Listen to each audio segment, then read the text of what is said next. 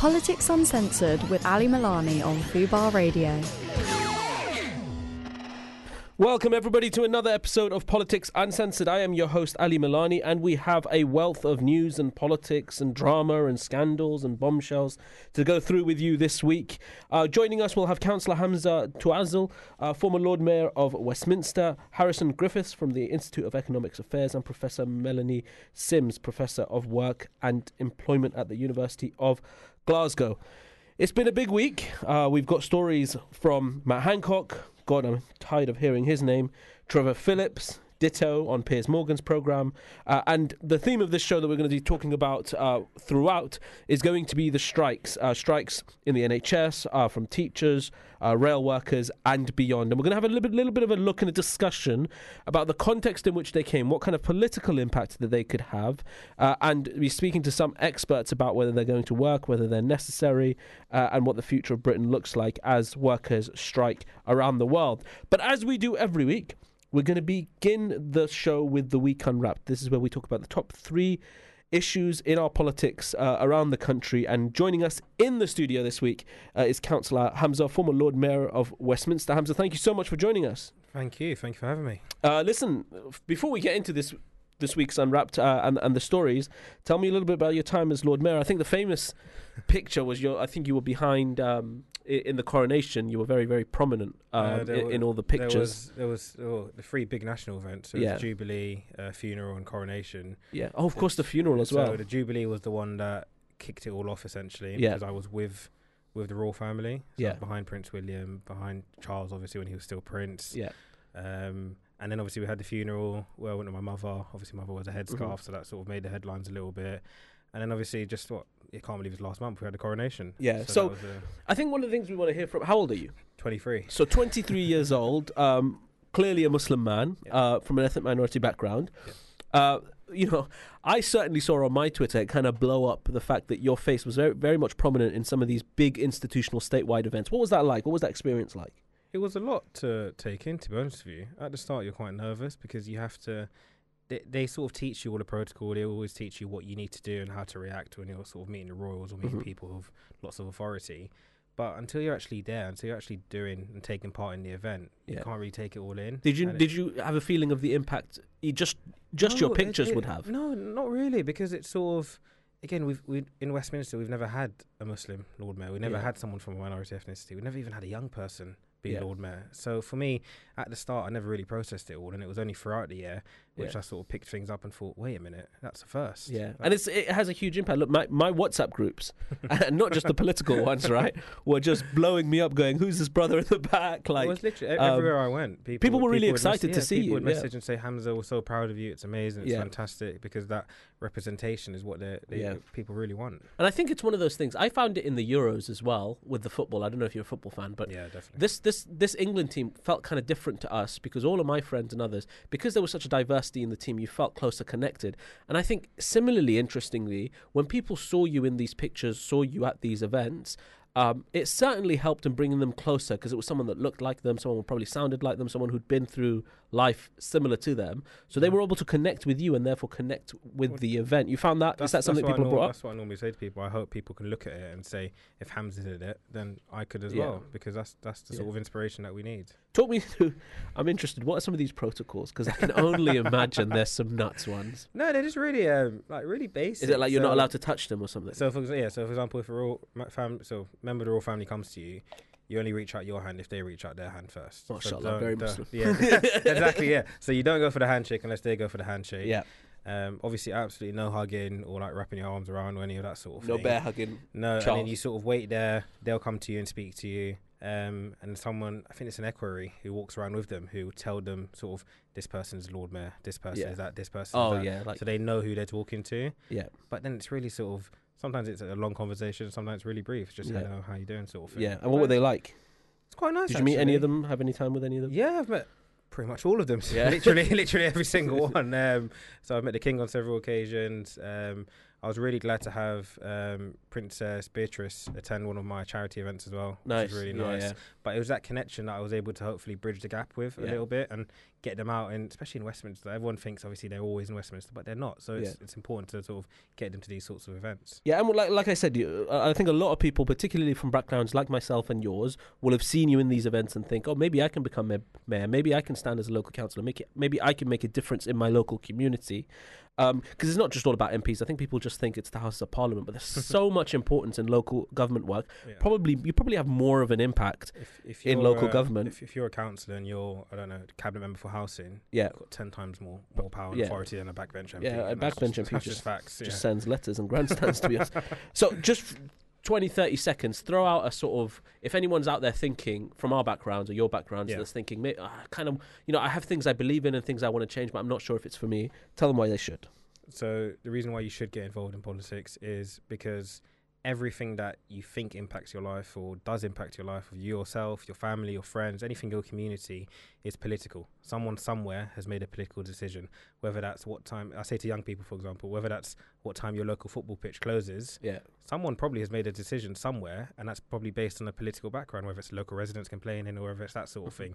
So if you've got something that you're really passionate about and you want to make a change, politics is the way Yeah. forward. You might not be interested in politics or think politics is for you, but politics is interested in you and definitely impacts you. Right, we're going to go into the week unwrapped. So this is we pick three stories, uh, headline stories out of the out of the week, uh, and we kind of discuss them uh, and give uh, our views uh, on what they mean for the future of the country and our local communities. Story number one, the first one, again, like I said, it's Matt Hancock.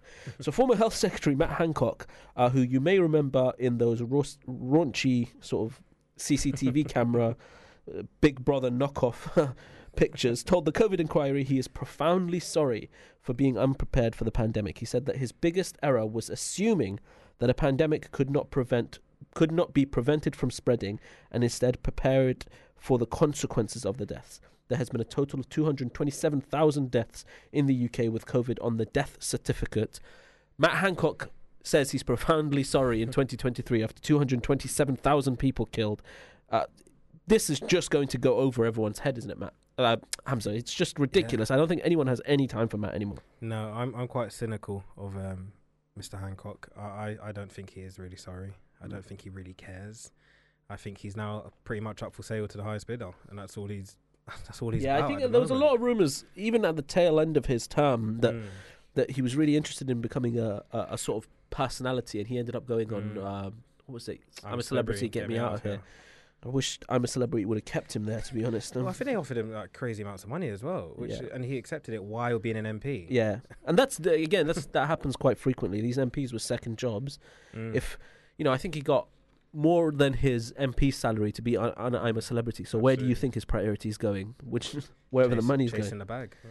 So the second story is on Trevor Phillips. Uh, Trevor Phillips went on Piers Morgan's show and discussed uh, Meghan Markle um, and the recent sort of controversy and headlines surrounding Meghan Markle.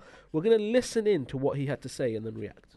But the point I really want to make about Meghan Markle is that she had to learn to be black on the job, as it were. And I think she made a bit of a mess of it. She didn't take advice. And that's, in some sense, is why I think they've squandered the opportunity Right. to demonstrate something important about this country.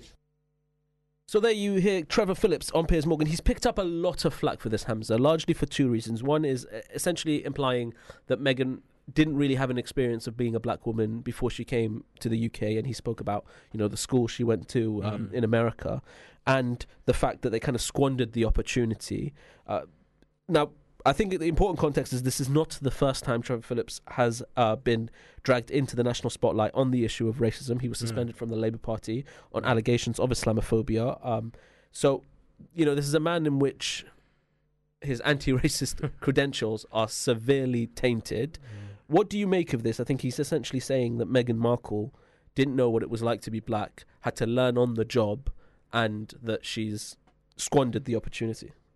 I think personally it's a bit out of order. I, Yeah. think, I don't think that's really fair and that's not really nice. There's a lot of, again, I've I've seen it. So there's a lot of random hate towards Meghan Markle. Like no matter what it is, there's something that they they don't seem to like, and it, it, I think it hurts, especially when someone from another minority background is essentially saying she had to learn to be black. That's mm. sort of when It's- she it's when she has ridic- it's just very clearly when she's very clearly stated some of her early life experiences as it pertains to racism. Anyone who's experienced racism now, look, I don't think Trevor's stupid. I think he's a Mm. clown, but I don't think he's stupid. I think he knows what he's saying. I think he's pandering to certain people within the media. There's no coincidence he was on Piers Morgan's show, Yeah. who is just obsessed with Meghan Markle It's- in it's- in a it's an really illness, really is an illness. unhealthy way. I think Yeah. someone needs to do a welfare check at Talk TV on on Piers Morgan and his obsession. There's been these allegations towards Trevor following this conversation, Mm. uh, following what he said, Mm.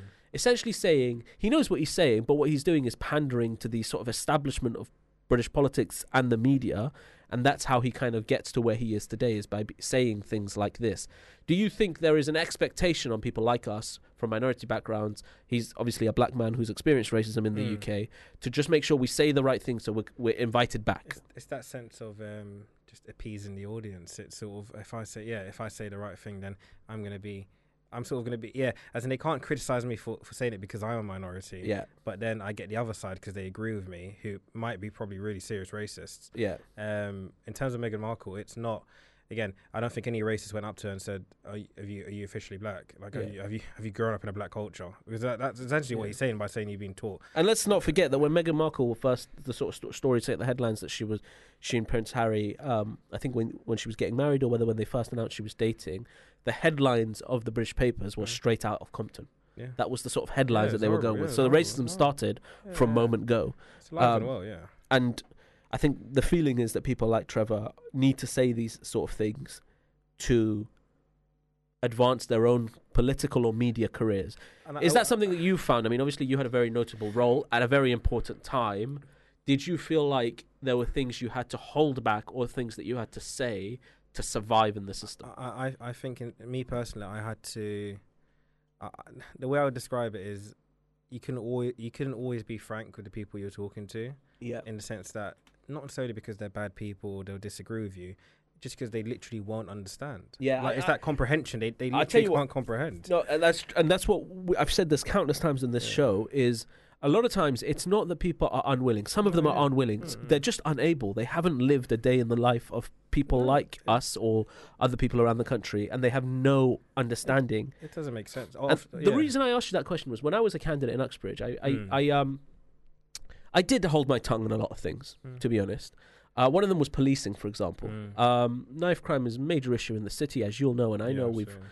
you know, I've been to far too many funerals for someone my age uh, of people who've been stabbed. And my belief was always that the answer to this wasn't policing in and of itself alone, right? Mm. There needed to be wider work that was done, and there was a huge issue with the trust when I was growing up between us and the police, Yeah. um, particularly around stop and search. But I had to kind of bite my tongue as a candidate because a it wasn't authorized by Party HQ, but also you know I knew the the way it was going to be taken. I never said things that I disagreed with, and, I, and I'm sure you didn't either. I never said things I didn't believe in. No. But on certain things, I held back because I thought that it, people weren't ready to hear it. It has we don't need to say on what, Yeah, but no. is that part of your experience as well? I think sometimes it, it can be. I'll give you a really quick example. So maybe one day I'll be in Buckingham Palace having a really nice, or I'll be in Mayfair, for example, having a really nice garden party or something like that. And these these people, they all go to the same events year in year out. They, they, they've known each other for Yeah. years. You're the new face. I'm the new face, but they know I'm going to change after a year as well. So then I'd be going back to my council flat with my grand and my family, and they'll be going back to the luxurious. Yeah. And it's that comprehension. It took me a lot of time to actually understand what Yeah. that meant and what it looked like. And sometimes I would go home and you have that sort of Yeah. imposter syndrome. You think, Oh, is yeah. this really the? Am I meant to be here? And you Yeah. sort of question yourself a lot. So it's Yeah. not. It's not easy. Th- Tell, tell us about that. I don't think people understand that enough. I've, I, I've, I've felt that so many, Mm. uh, so, so many periods in my life. You know, you'll be at these grand events, Mm. um, and we're all kind of chilled because we're on the radio now. but you'd be dressed up, and you, for you, you'd have the chains around yeah, your yeah, neck. of office. But you'd, you'd be thinking, "Wow, like, what am I doing here?" Right? And you look around you, and no one kind of looks like you, and you know, no one's had the sort of life experience that you've had. That imposter syndrome can be Well, overwhelming. It, it, it hits you sometimes. I think um, age is a is a little bit of a factor as well because Yeah. a lot of these people are in their sixties and seventies and, and plus, and Yeah. sometimes literally in the eighties. 60s and and 70s was 90s being maybe. kind. Yeah. Yes, yeah, that's quite young, that's quite young. Um, but then they again they. Again, they're not bad people. They Yeah. try to be nice. They try to be accommodating and Uh, that yeah, sort of thing. yeah, it goes it's back just to- that that sense of, I know I'm going to my council estate yeah. where there's lots of issues, lots of crime, lots of that sort Yeah. of thing. And they're going to go to their luxurious lifestyles. I might see them the next week, but we live complete two completely different lives. And this is what I, I think that's why it's important that we say we're not having a pop at anyone. What we're saying is, without that experience, your your your life experience informs your politics Mm. and it informs your priorities. Mm. So when we talk, when me and you talk about knife crime, it's because when we go home, we see it on the street, we Yeah. see it as part of our communities. When some other people in politics go home, they go to gated communities, they go into these really rich areas, and they don't see it in their communities, and it informs their political priorities and it informs ours.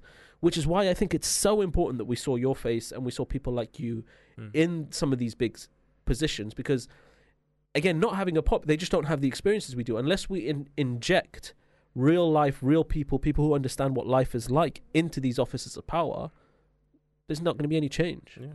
okay story number three moving on from uh, trevor phillips hopefully forever is senior doctors have voted in favour of strike action for more pay 86% of the british medical association members backed walkouts after repeated pay cuts There'll be a 48 hour walkout on the 20th and 21st of July following a five day strike by junior doctors.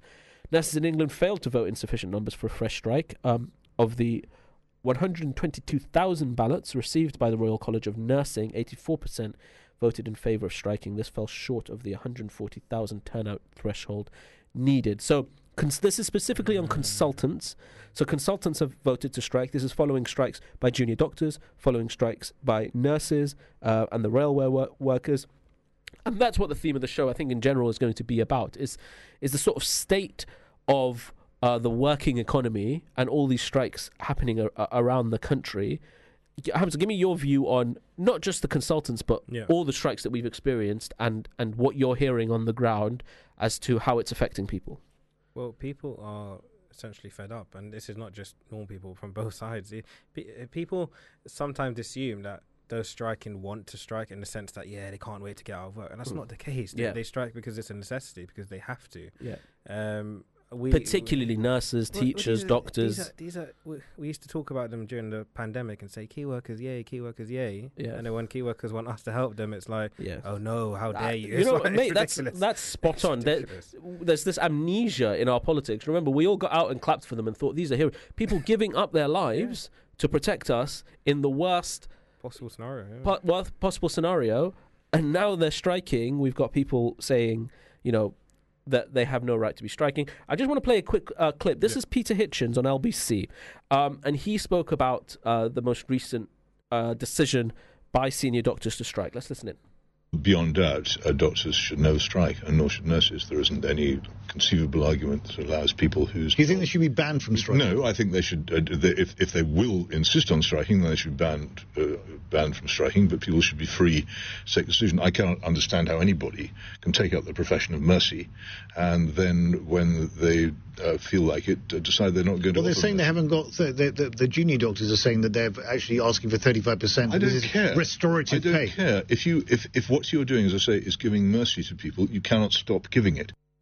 So that's uh, that's Peter Hitchens, and um, in what is really an asinine, jackass, dumb statement, essentially saying that people who are in the profession of mercy, i.e., doctors and nurses, uh, should should not stop giving that nurse mercy and be striking. Now, what Peter Hitchens conveniently ignores is the fact that nurses and doctors have repeatedly been on the receiving end of real-time pay cuts, have repeatedly been working hours and hours that are beyond comprehension for someone like Peter Hitchens. People who, at the front line of the pandemic, had their faces destroyed by the amount of masks that they had to wear and the hours that they worked. They've seen their working conditions slashed. They've seen their hospitals and the funding the hospitals receive in real time slashed. They've seen real time pay cuts year after year. All stayed in the profession because of the love that they have for it. And an idiot, jackass, dumb individual like Peter Hitchens goes on national radio and says that someone who is in the job of mercy should never stop giving out. How stupid is that? I've never heard that phrase ever, ever used in my life, job of mercy. But um, Peter Hitchens is probably a, a multimillionaire, so Yeah. he probably couldn't care less um, either way. Imagine if Peter Hitchens had to work a day, one shift during the COVID pandemic, no, he wouldn't be able to. And on, on, on the wages. Uh, Peter Hitchens is probably on a private healthcare, really nice little contract he's got set up with his whoever employs him. Um, but th- th- there's, there's a really sort of important fundamental idea is that everyone has the right to strike, and it is not saying whether you're a nurse or doctor or I don't know whatever you do. It, it- you can't exclude certain groups from Yeah. striking. This is a really sort of dangerous, dangerous path to go on. If you say to certain groups, "Oh, you can't do that, you can't do that," um, And I think this is look. I think the context of this is nurses are looking, and and and, and there's always this in economic t- tough times and in Mm. crisis. There's always we're all in this together. We're all gonna and to quote Rishi Sunak. we need to hold our nerve and kind of continue the course.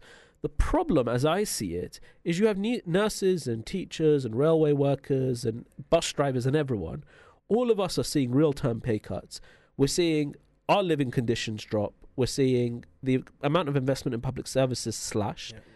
All while there are tax breaks given to some of the richest in our society and corporate profits skyrocket. So I think one of the, the main examples was the energy crisis. So all of our bills, my bills went up, your bills went up. And just at the same time, we saw record profits of energy companies Yeah. shoot into the sky. And so when we talk about strikes, I think interestingly what you said is people don't want to strike. This is a measure of last resort. yeah, yeah, exactly. And I think for as long as we have this current government for, it's not gonna. I'm not gonna say there's gonna be a general strike or so, but you. There may- maybe that's what it takes. Yeah. You, you know what I'm saying? Maybe that's what it takes for the government to actually wake up and say we're not doing the job properly. But this isn't the first time. This isn't the last time. We've had what 13 years now. I've lived more of my life in a Yeah. conservative government than I have in a in a Labour government, and that, that hurts hurts me to say, but that's that's the truth. And I think um, the question will be, you know, are we headed into a sort of 90s, 70s styles, you know, mass industrial actions? I think we may already be there. Uh, we're going to be joined next by Harrison Griffiths. Uh, from a communications officer at the Institute of Economic Affairs. We're going to continue this talks about the strikes and the state of the economy. Uh, thank you so much, Hamza, for joining us in the you. studio. Uh, we're going to be joined by Harrison right after this. Fubar Radio presents. Access all areas. We have got the lovely Marnie from The Apprentice. Lord Sugar's pretty big on Twitter, isn't he? And I know he has. He, I mean, he's a big blocker. You get blocked quite easily by by Lord Sugar. Um, uh, do you find you're able to have quite a frank and deep, good conversation with him? No, cri- I think criticism is a very different thing, though, to having those honest conversations. And I think he does respect transparency and honesty and upfrontness. Um, but as my mum always says, it's not what you say, it's how you say it. Every Wednesday from 6 pm. Fubar Radio.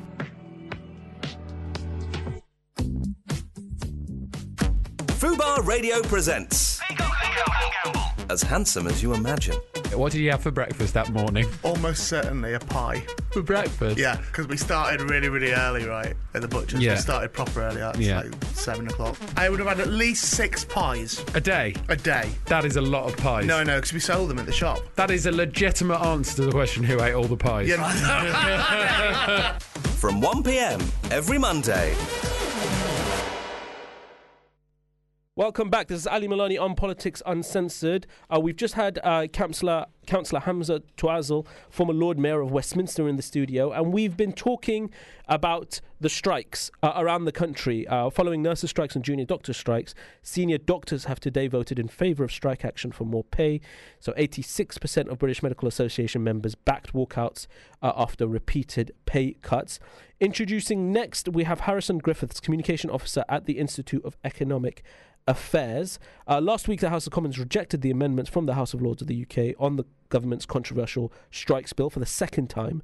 The bill allows ministers to impose minimum levels of service during the industrial action by workers in health, education, fire and rescue, transport, border security, and nuclear decommissioning. Harrison, thank you so much uh, for joining us. I wondered if you could give us your initial reaction to senior doctors voting in favour of strike action and you know what this means for the country following um, wide-scale industrial actions from the the healthcare sector, railway sector, and possibly the teachers as well. Yeah, and uh, thanks for having me on, by the way. Um, it's a very dire state of affairs. It adds to what already seems like a, a pretty stagnant, dire uh, present and possibly future for the UK uh, economy. Uh, in general, uh, the economic impacts of strikes so far have definitely been noticeable. Uh, in February this year, the UK's growth was at about zero, partly because strikes knocked off a fraction of a percent, only about 0.2, 0.3 off of growth. Um, last year in October 2022, for example, when uh, strike the last round of strikes was really at their peak, about 400,000 working hours were lost. I mean, when our productivity is still lower than it was before the pandemic, this definitely won't help. So, one of the things that are, are being raised around these strikes is, and I, and I know you talked about the impact that the strikes had, but the reality is for the workers, they've seen 15 years of wage stagnation, over 11,000 pounds in lost wages uh, gap, according to the Resolution Foundation. The TUC in 2022 showed that workers suffered from the longest and harshest pay squeeze in modern history. Uh, when it comes to things like nurses and junior doctors specifically, there was a real resistance from government to engage um, with these sectors as it pertains to the pay gap uh, that they've received over these years. What other options do these workers have but to strike? Yeah, and, and I, have, I have a lot of sympathy with that view. Uh, the, the the issue when it comes to uh, public sector workers and sort of quasi public sector workers like in transport, whether the government effectively has a, a monopoly over the entire sector, um, is that they are one group of many that are massively struggling under the weight of the cost of living crisis at the moment and inflation. Uh, almost everybody across the country is suffering real terms pay cuts. And the uniquely difficult issue when it comes to public sector workers or anybody who's negotiating with one employer, basically the government, um, is that it's very difficult to determine exactly what their value, exactly what an hour's worth of their labour is worth, because there's no uh, free labour market, there's no competition to determine exactly what that price is. And so you effectively have a zero sum tussle which benefits nobody between the workers who understandably are doing what they can to improve the lot for them and their families and the government who fairly understandably uh, are in a situation where you know we're already they're already spending about 40% of the UK's GDP every year. The tax burden is at its highest level since the Second World War, and now printing more money and issuing more debt is just a non-option because of the increase in interest rates. So everybody's got to tighten their belt, and the government cannot really, um, in its defence, be seriously considering demands like 35% pay increases, the likes of which the junior doctors demanded uh, earlier Why? this year. Why are they not able to, to to meet those demands, considering the fact that workers are £75 a month worse off than 2008? Well, yeah, because the, the economy has tangibly shrunk. Um, it's just a, a simple reality.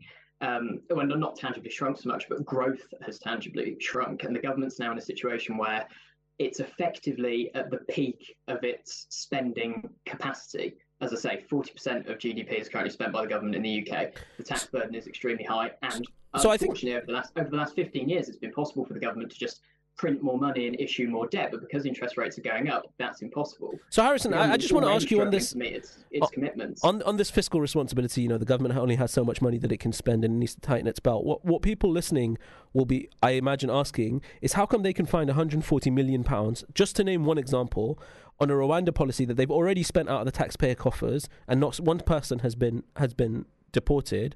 But when it comes to nurses and when it comes to public sector workers, there's always a conversation around affordability. But when it comes to tax breaks for the very richest in our society, which went from 45% to 40% under what was the, the, the disastrous Kwasi Kwarteng budget, there's never been that conversation. When it comes to Rwanda policy and other policies and the, the tax cuts for the very richest that we've seen over the years, there's never been a question around affordability. But when public sector workers, and I, I know that you spoke about, you know, there's no competition, what they'd be asking for at the very least is not real term pay cuts to keep up their pay with inflation. There's always a conversation around affordability. It's not fair, is it? It's, it's always public sector workers that have to pay for the economy while the very richest get off um, scot free. Yeah, and when it comes to policies like Rwanda, you'll find absolutely no disagreement from me. I think it's the fact that it's a colossal waste of money is one of the least objectionable things about it. It's thoroughly inhumane, and I believe it's a policy that we're going to. But how come? But how come we? How 50 come the government has money for that and not for public sector workers? Sorry, sorry, I missed that. So how come the how come the government has money for things like that and the tax cuts, but not for public sector workers? Yeah, I I would argue that it definitely doesn't have that unless it's willing to undertake spending cuts, for example, or until inflation comes under control and growth returns to a level where the government can sustain its year on year increases in spending uh, without having to raise taxes or cut spending. That's simply not the reality at the moment. And you, you talk about tax rises. Well, th- there was very much a conversation about the affordability of tax rises when Truss and Kwarteng announced uh, that they would be abolishing the 45p rate. That was part of the reason they U turned on it within five days. So, and that was also part of the But these reason why the markets responded the way they did. But these tax cuts have been going on for 13 years now. It's not just the last year or since COVID.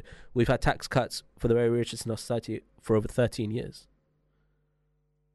Well, I mean, which tax cuts are you talking about in particular? Because I mean, some of those will raise more revenue than higher rates. So, for example, the corporation tax cut that Well, that's what I was George gonna go Osborne with, and yeah. David Cameron brought in actually raised more revenue within three years than the previous higher rate had because it broadened the tax base. So that's one that was actually a net positive from a revenue standpoint. But so so your suggestion is because of the tax cuts, it grew and it brought more brought more money in. But the, the I mean, they were reacting to an economy that had already faltered. So I think suggestion would be that that would have gone in that direction anyway, regardless of whether they had tax cuts or not. And they may have received more in the end had they not gone for the tax cuts. Um, uh, that, that, that's a, a, a valid counterfactual, but you'd also have to ana- analyze the actual impact of lower rates of tax on um, wealth creating companies, and particularly those who decided to base themselves for tax purposes in the UK that wouldn't otherwise have done. That's why the revenue increased. Um, so, I mean, uh, that, that is a very Yeah, I mean, I guess, look, argument to make. Without- in, in general, if in general there is an, an optimal rate of tax below which you will broaden the base.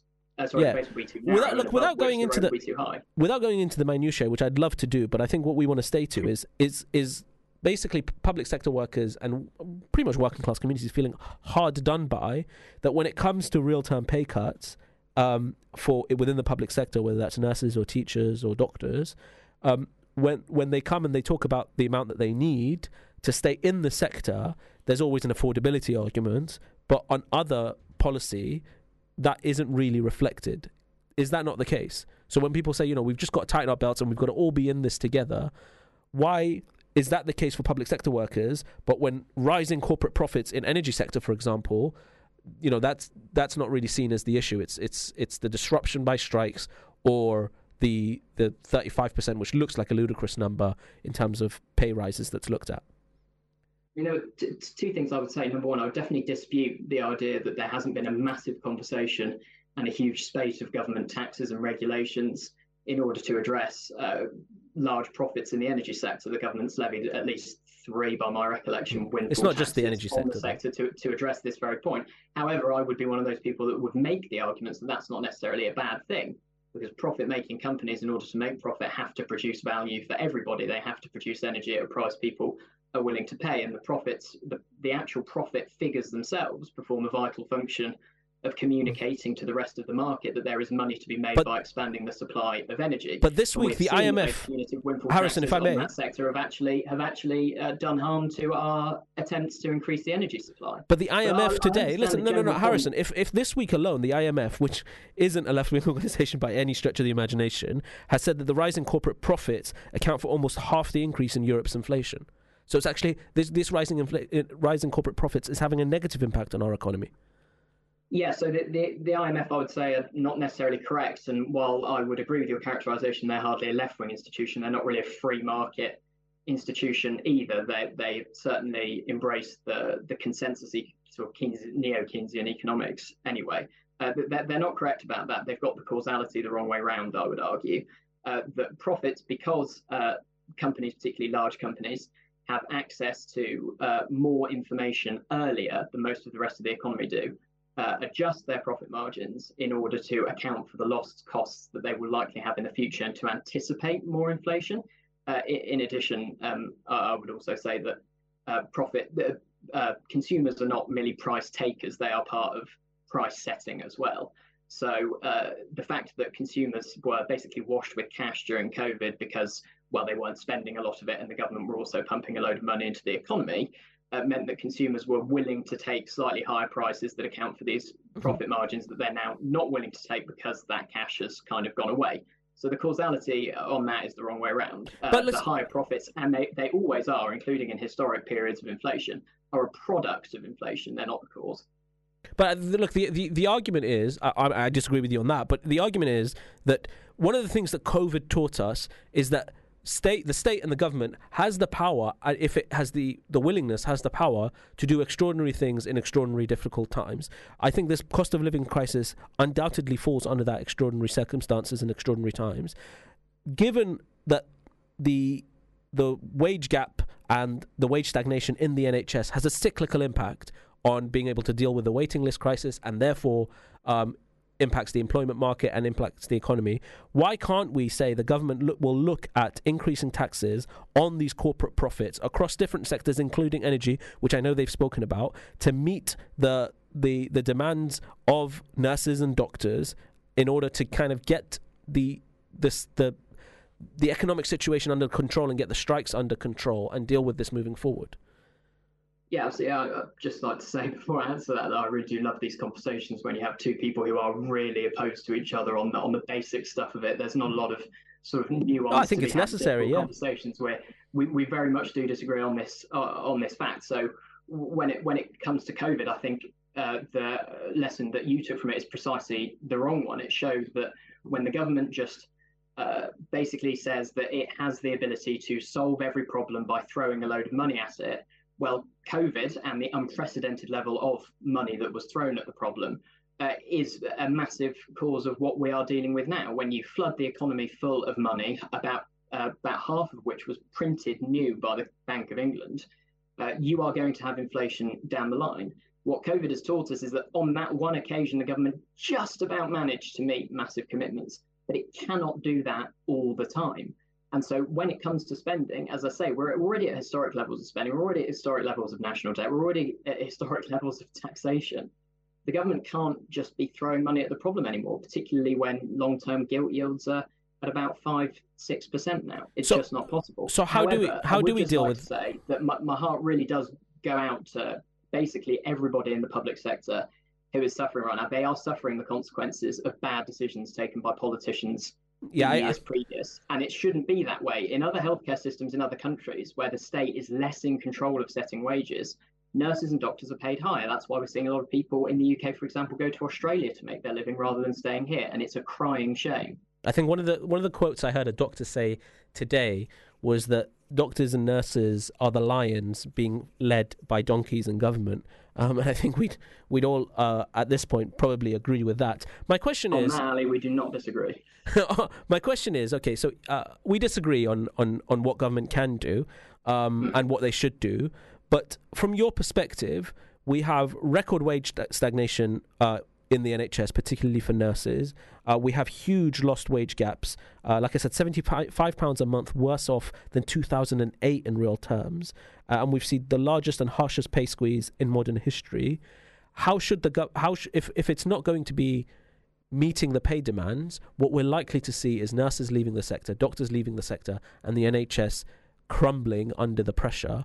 How can we deal with this if it's not to tax corporate profits and pay the nurses and doctors what they deserve? How do we deal with it? Well, we're at the point now where the state does so much in our economy. Uh, and I think it's important to address, um, you know, on, on issues like the the Cameronite period uh, that's still called austerity, uh, is that you didn't actually see as a percentage of GDP government spending uh, decline in real terms. You saw government spending stagnate compared to where it was previously, and NHS spending, for example, was completely ring fenced during the austerity period. It wasn't cut at all. And crucially, the massive criticism I would have is not that spending cuts weren't and aren't now necessary. I believe that they very much are, but that the government just cut spending without actually withdrawing itself from certain sectors of the economy. So, take social care, for example.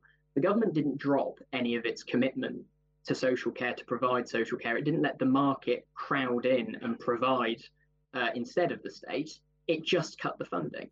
And so now we have the state with its finger in an awful lot of pies in our economy, dominating more and more parts of our lives, controlling decisions across the economy, but it doesn't have the money to do it. And at some point, it becomes unsustainable. Taxing corporate profits is a, a, a, a nice idea, I suppose, in theory, but the problem is you eventually run out of profits to tax. Companies leave, they will go to places with more favourable business environments. We've already seen with the energy windfall tax that the government's now had to cut quite significantly its projected revenues from the windfall tax by 2028. But listen, I, I Why? No, I really struggle. Do less. This is the constant argument that you know if we tax profits and these companies will leave. Well, the the reality is, you know, first of all, that's not necessarily true. We we we have some of the lowest tax rates um, across Europe, and so as long as we we maintain that.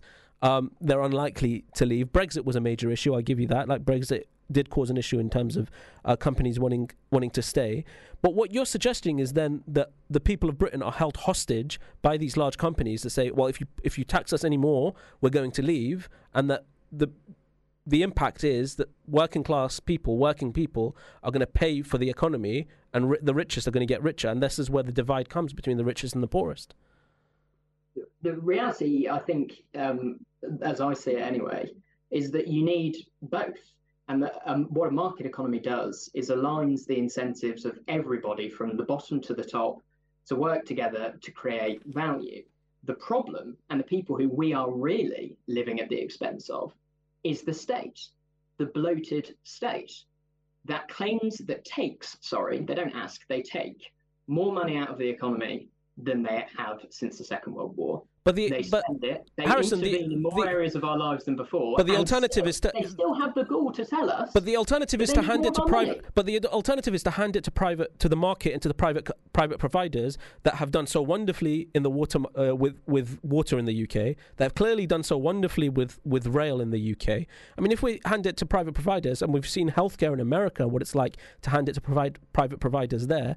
The alternative is disastrous. It's to hand it to the market that will run it for profit, not for the well-being and and with the interests of our communities in mind. And we'll see exactly what we've seen with the with water in the UK, exactly what we've seen with rail in the UK, and what is likely coming, which is the disastrous private healthcare that Americans face. Well, no. So I wouldn't characterise any of those systems as the ones that I would particularly embrace. So, for example, in in rail, the government still has a monopoly over franchises and rail infrastructure. All that private rail companies have done effectively for the past ten or so years is just put the stickers on the outside of the train cars and designed the interior And take the cars. dividends, The government, and the take the government in dividends. processing. And as far as the American healthcare system is concerned, nobody wants that. But the American government spends I'm not so I'm not so sure that's twice true, the Harrison. amount of money per capita on healthcare as our government does. Better examples where the private sector is very much involved are our friends in continental Europe using social health insurance systems. In the Netherlands, not one hospital is run by the state. They spend roughly the same amount of money per capita on healthcare as we do and have significantly better healthcare outcomes. That's the type of vision I think we should embrace to reform the NHS. Yeah, un, un, un, unfortunately, I, I don't agree that nobody wants an American style system. I, I, I don't think that that's true. I think there are a lot of people in our politics that quietly do want that system, and that the destruction of the NHS, it's underfunding, um, and it's, uh, and I, th- I think we saw with Hillingdon Hospital this week uh, in in the news, is a political strategy to say, hey, look, elsewhere, look how the health outcomes elsewhere is a political strategy to move us towards privatization. But listen, that's just my view. Harrison, I, I appreciate you coming on. I agree with you that these kind of conversations between people who disagree are really, really helpful, um, and I think inform our listeners at least of the different viewpoints. Um, and I'm a huge fan of Aaron Sorkin's The Newsroom, and I, I, I once heard uh, two people talking about the economy say, look, our difference isn't on the facts; it's religious. We just have different views of interpreting those facts, and I think that's certainly the case in uh, in this regard. Um, thank you so much for coming. I think there may be a sad element of truth in that quote. Harrison Griffiths, that's the Communications Officer at the Institute of Economic Affairs. Joining us next, we have Professor Melanie Simms, Professor of Work and Employment at the University of Glasgow. She'll be joining us to talk more about strikes and the state of our economy after this. Fubar Radio presents Harriet Rose. Amber Mark's here! As I was saying, the visuals on Love Me Right, it was kind of like Lady in the Water, like, you know, that old painting. That was pretty crazy being in that pink plastic pool with like milk and like pink food dye and jello, I think. So to us, it looks really sexy, and then you're just sat in there like, what? It is was very this? cold. very cold and very gloopy. Yeah. Did you pee in the pool? No, I did not. I didn't. Promise me. I swear I didn't because there was the guy who was doing. He was holding the camera. I felt really bad. He was in the pool with me, so I didn't want to pee in the pool. Oh, so that's the only reason you didn't pee in the pool No, because there was another guy there. I didn't want to do that. to. He's suddenly like, oh, did someone put some warm water in Yeah. here? kind of a yellowy hue. every Thursday Harriet Rose. from 4 p.m. Fubar Radio. Welcome back. This is Ali Milani. We've been talking about the strikes and the state of our economy uh, over the course uh, of this show. This is following uh, senior doctors across the UK voting in favour uh, of strike action for more pay. 86% of the British Medical Association members backed walkouts after repeated pay cuts. Um, I've just had a very lively and interesting discussion from. Um, by, with Harrison Griffiths, Communications Officer at the Institute of Economic Affairs. Now, I think it's worth noting, and perhaps I should have led with this, that the IEA has previously published uh, papers on privatization of things like the NHS. Um, and uh, not that that's Harrison's particular view, but I think it's important to know the context in which he comes from. Um, and we've been talking about the impact strikes have, whether they're necessary, um, and and the experience uh, of public sector workers, is particularly um, in the country, as we approach further strike action. This is following strike action in rail, for example, and in the healthcare sector. We are now joined by Professor Melanie Simms, Professor of Work and Employment at the University of Glasgow. Uh, Professor Simms, thank you so much for joining us. Thanks for having me. Uh, look, I'm looking at your background. I'm having flashbacks of uni, so there's not going to be a pop quiz for me at the end of this. You have you have to promise No, me, and you're not going to. Definitely not. So um, I was just talking with with Harrison about um, the state of our economy as it pertains to public sector workers. Um, we have seen, according to the Resolution Foundation, 15 years of wage stagnation, 11,000 pounds of lost wage gaps. Um, T- the TUC showed that workers suffered from the longest and harshest pay squeeze in modern history, uh, and that seven- that workers lost as men- much as 75 pounds a month. Uh, sorry, workers are 75 pounds a month worse off than they were in 2008 in real terms. These strikes are inevitable, are they not, in this in this state of economy? Um, not inevitable. I think we've seen plenty of workplaces and plenty of sectors where managers have been able to negotiate uh, pay rises or where um, the cost of living, the impact of the cost of living increases has been mitigated by various other measures, but mainly pay rises. Um, and so I- don't think it's inevitable that high uh, cost of living increases always leads to strikes in every sector. Not not all sectors have unions uh, for a start, um, and you can only go on strike if you you're represented by a union. Um, but I think it is certainly a truism through industrial relations history that when we have periods of very high inflation, very high rising prices, it does uh, present real challenges to workers in keeping their standard of living. And if they do have unions that can represent them, that does put pressure on making more demands and higher demands of employers, and that can lead Mhm. to, to more strikes. I, I wonder if you could, Melanie, just for our listeners who may not be a member of a trade union uh, and may not know how this works, can you give them a little brief insight? Uh, I always say it's um, it's like that old Denzel Washington quote. Explain it to me like I'm five years old. How do people go on strike? Sure. So first of all, you have to be um, in a workplace that has a union. Um, you actually have to be a union member, although you, you can join between um, the, the the strike being announced and, and then going on strike. Um, and in the UK, that's mainly public sector workers. There are some private sector workers in in uh, sectors like retail and hospitality who are union members, but there aren't very many, and there aren't very many whose employers recognise that union uh, for the purposes of collectively bargaining over their pay and their terms and conditions, their holiday, their um, their their, their um, sick leave, those kinds of things. So where you've got a union is highly concentrated in the, the public sector, teaching, medis- medicine, hospitals, Mhm. um, those kinds of sectors. So that's things like the National uh, uh, National Education's Union, the NUT. Yeah. And also a few sectors which used to be in the public sector, but which are now in the private sector. So the train companies are mainly public, uh, not public sector workers, but because they've got that history of having been in the public sector for a very long time, they t- they've taken that history with them, and there are still lots of uh, union members there. So first of all, your employer has to recognise the, the trade union, and there has to be normal industrial relations going on. So it's a it's a normal part of human resource management that you try and negotiate pay, for example, collectively for everyone rather than individual by individual, which if you work in retail, for example, might be more common. So you've got to have that going in the first place, and then you've got to have a dispute with your employer.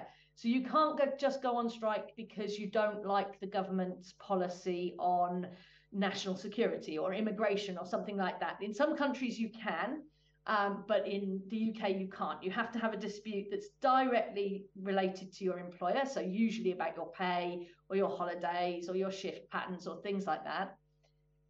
And then there's a very challenging process, which is you have to go through a vote. So all of the members of that trade union in that workplace who are affected by that issue have to have a, a postal vote.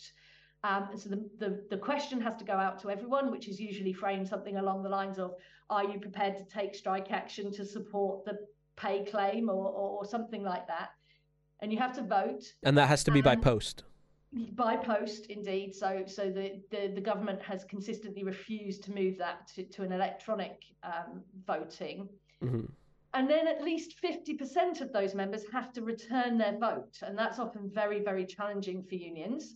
Um, so it doesn't matter which way they vote, but the first threshold is have 50% of the people who got their ballot paper, got their voting slip, have they returned it? And if you haven't met that threshold, it doesn't matter how they vote. So the nurses, for example, voted overwhelmingly for strike action, but because they didn't hit that 50%, it doesn't count. And that's a very unusual um, sort of practice. Not, not almost no countries have, have rules that tight. And then if you do get 50% or more returning their, their voting slips, um, then obviously you have to get a majority of those saying they want to go on strike. Um, and then you give the notice to the employer saying we're going to go on strike, and that has to be uh, at least uh, Mhm. a couple of weeks. Um, and then you can withdraw your labour. And the crucial bit I think a lot of people don't understand is that you don't get paid if you go on strike. So my union is is taking strike action quite regularly across the university sector. So when I go on strike action, I don't get paid for that time. Um, and similarly, the doctors, if they go Mhm. on strike, won't get paid for that time. I, I I just want to talk quickly about this. Um, I want people to understand how much the uh, the laws have been tightened specifically. Now, you spoke about uh, the fact that you need to vote by post, uh, and that's obviously by design because you need a 50% threshold. It becomes much harder to get that threshold just by the nature of sending things by post. Um, and and the impact that that's having. So, with nurses, for example, uh, they had 122,000 ballots received by the Royal College of Nurses. 84% of those people voted in favour of striking, but now they're legally unable to take strike action because they needed a 140,000 threshold, uh, which would hit the 50%. So this is, can you tell us, this is a recent legislation, fairly recent red legislation passed by the Conservatives, and the the view from myself and others will be that they're purposely making it difficult for people to strike. Th- There's, in my view, there's some truth in that. Um, so the, the rules about voting by post, those were introduced in the 1980s. And what those were intended to do And they was belong in the 1980s. Yeah, a long, long time ago. So they um, that was intended to stop big meetings where people just put their hands in the air to, to say whether or not they were going on strike. And there was a feeling that that could be too easily manipulated by your friends who were standing around you. Um, and it really only worked in big workplaces where you could get everyone into the car park at a particular moment. So it wasn't a terrible idea at the time. I spent, uh, Melanie, I spent a lot of times at the NUS where, where we did votes like that, and I can tell you for sure that happened. Yeah. Yeah.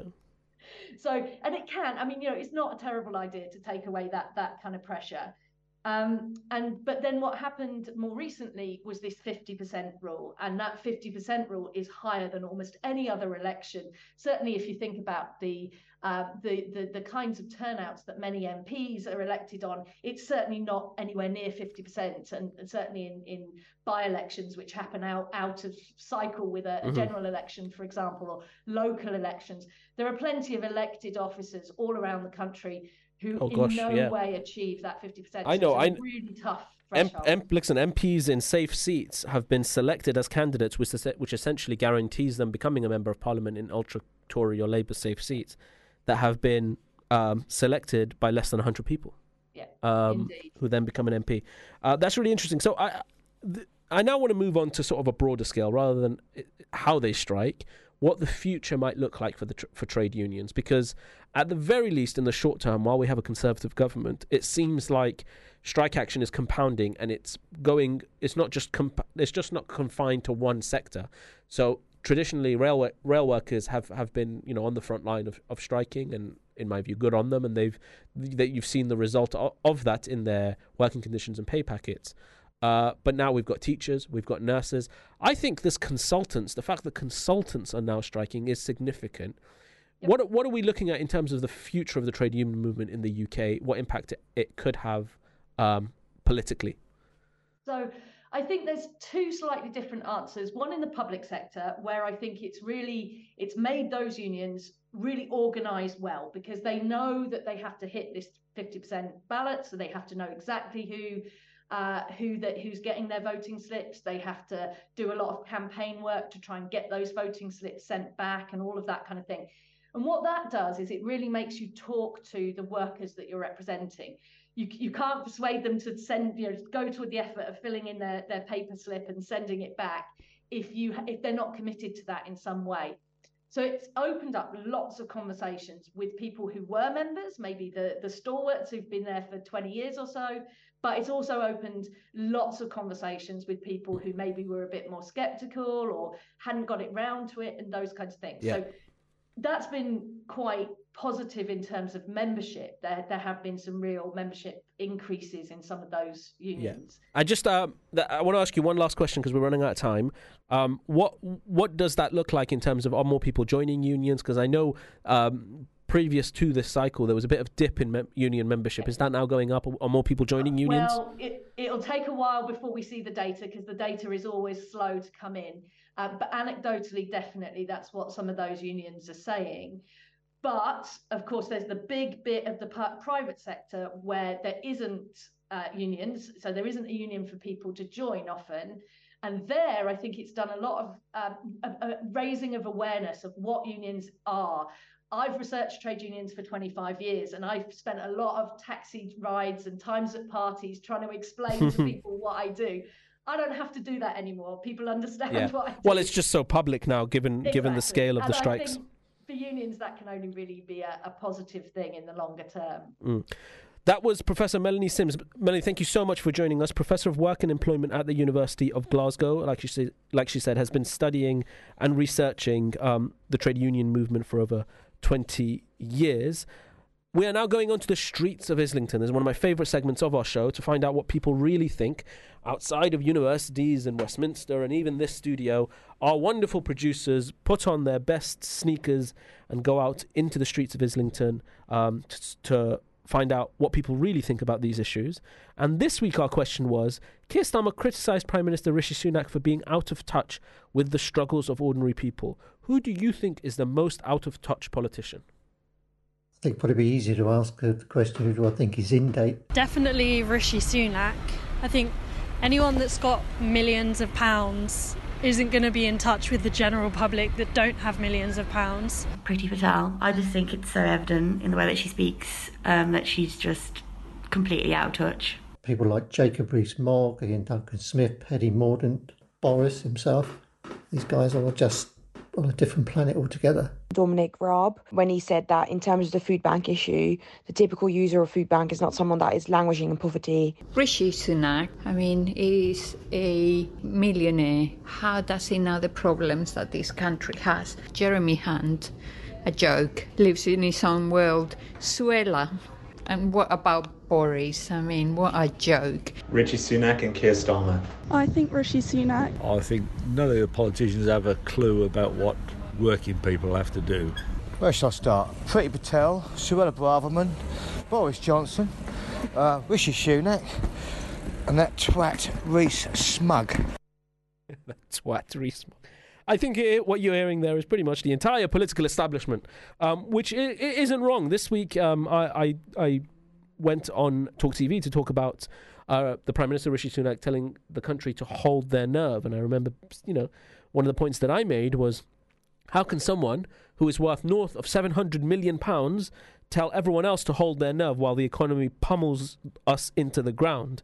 And it will become probably by this point a nauseatingly repeated point on this show that it's not just an unwillingness by these people, like you've heard from uh, the people on the street, Rishi Sunak and uh, Jacob Rees-Mogg, Priti Patel, Suella Braverman, and let's not forget, I thought I was going to go a whole show without mentioning him, Alexander De Boris Johnson, who are out of touch. They're unwilling to meet these issues because when they say they to hold our nerve as it pertains to inflation, they don't know what it's like. They don't have to go into the supermarket and look down at their trolley and say, I can no longer afford this. They don't have to go into the petrol pump and watch how much petrol they're putting into their cars uh, because they can't afford to pay the bills. They don't need to decide whether they're going to pay their energy bills or put food on the plates for their children. These are people hopelessly out of touch and who are patronizingly telling the rest of the country to hold our nerve, all the while profits within corporations are skyrocketing and the rich get ve- the, the richest in our society get richer and richer and the politicians are more and more out of touch. And that is what these rounds of strikes are about. They're trade unions and organized people coming together to make sure that they get better work conditions and they meet the challenges of real term pay cuts. That brings us to the end of our show. It's been brilliant. Thank you so much to all of our guests, including Councillor Hamza Taouzzale, former Lord Mayor of Westminster, Harrison Griffiths from the Institute of Economic Affairs, and Professor Melanie Simms, Professor of Work and Employment at University of Glasgow. You can follow us on Instagram at Politics Uncensored. Uh, on Twitter, we are Politics Fubar. I am at Ali Milani UK. Thank you so much for joining us. I will see you all next week. Salams.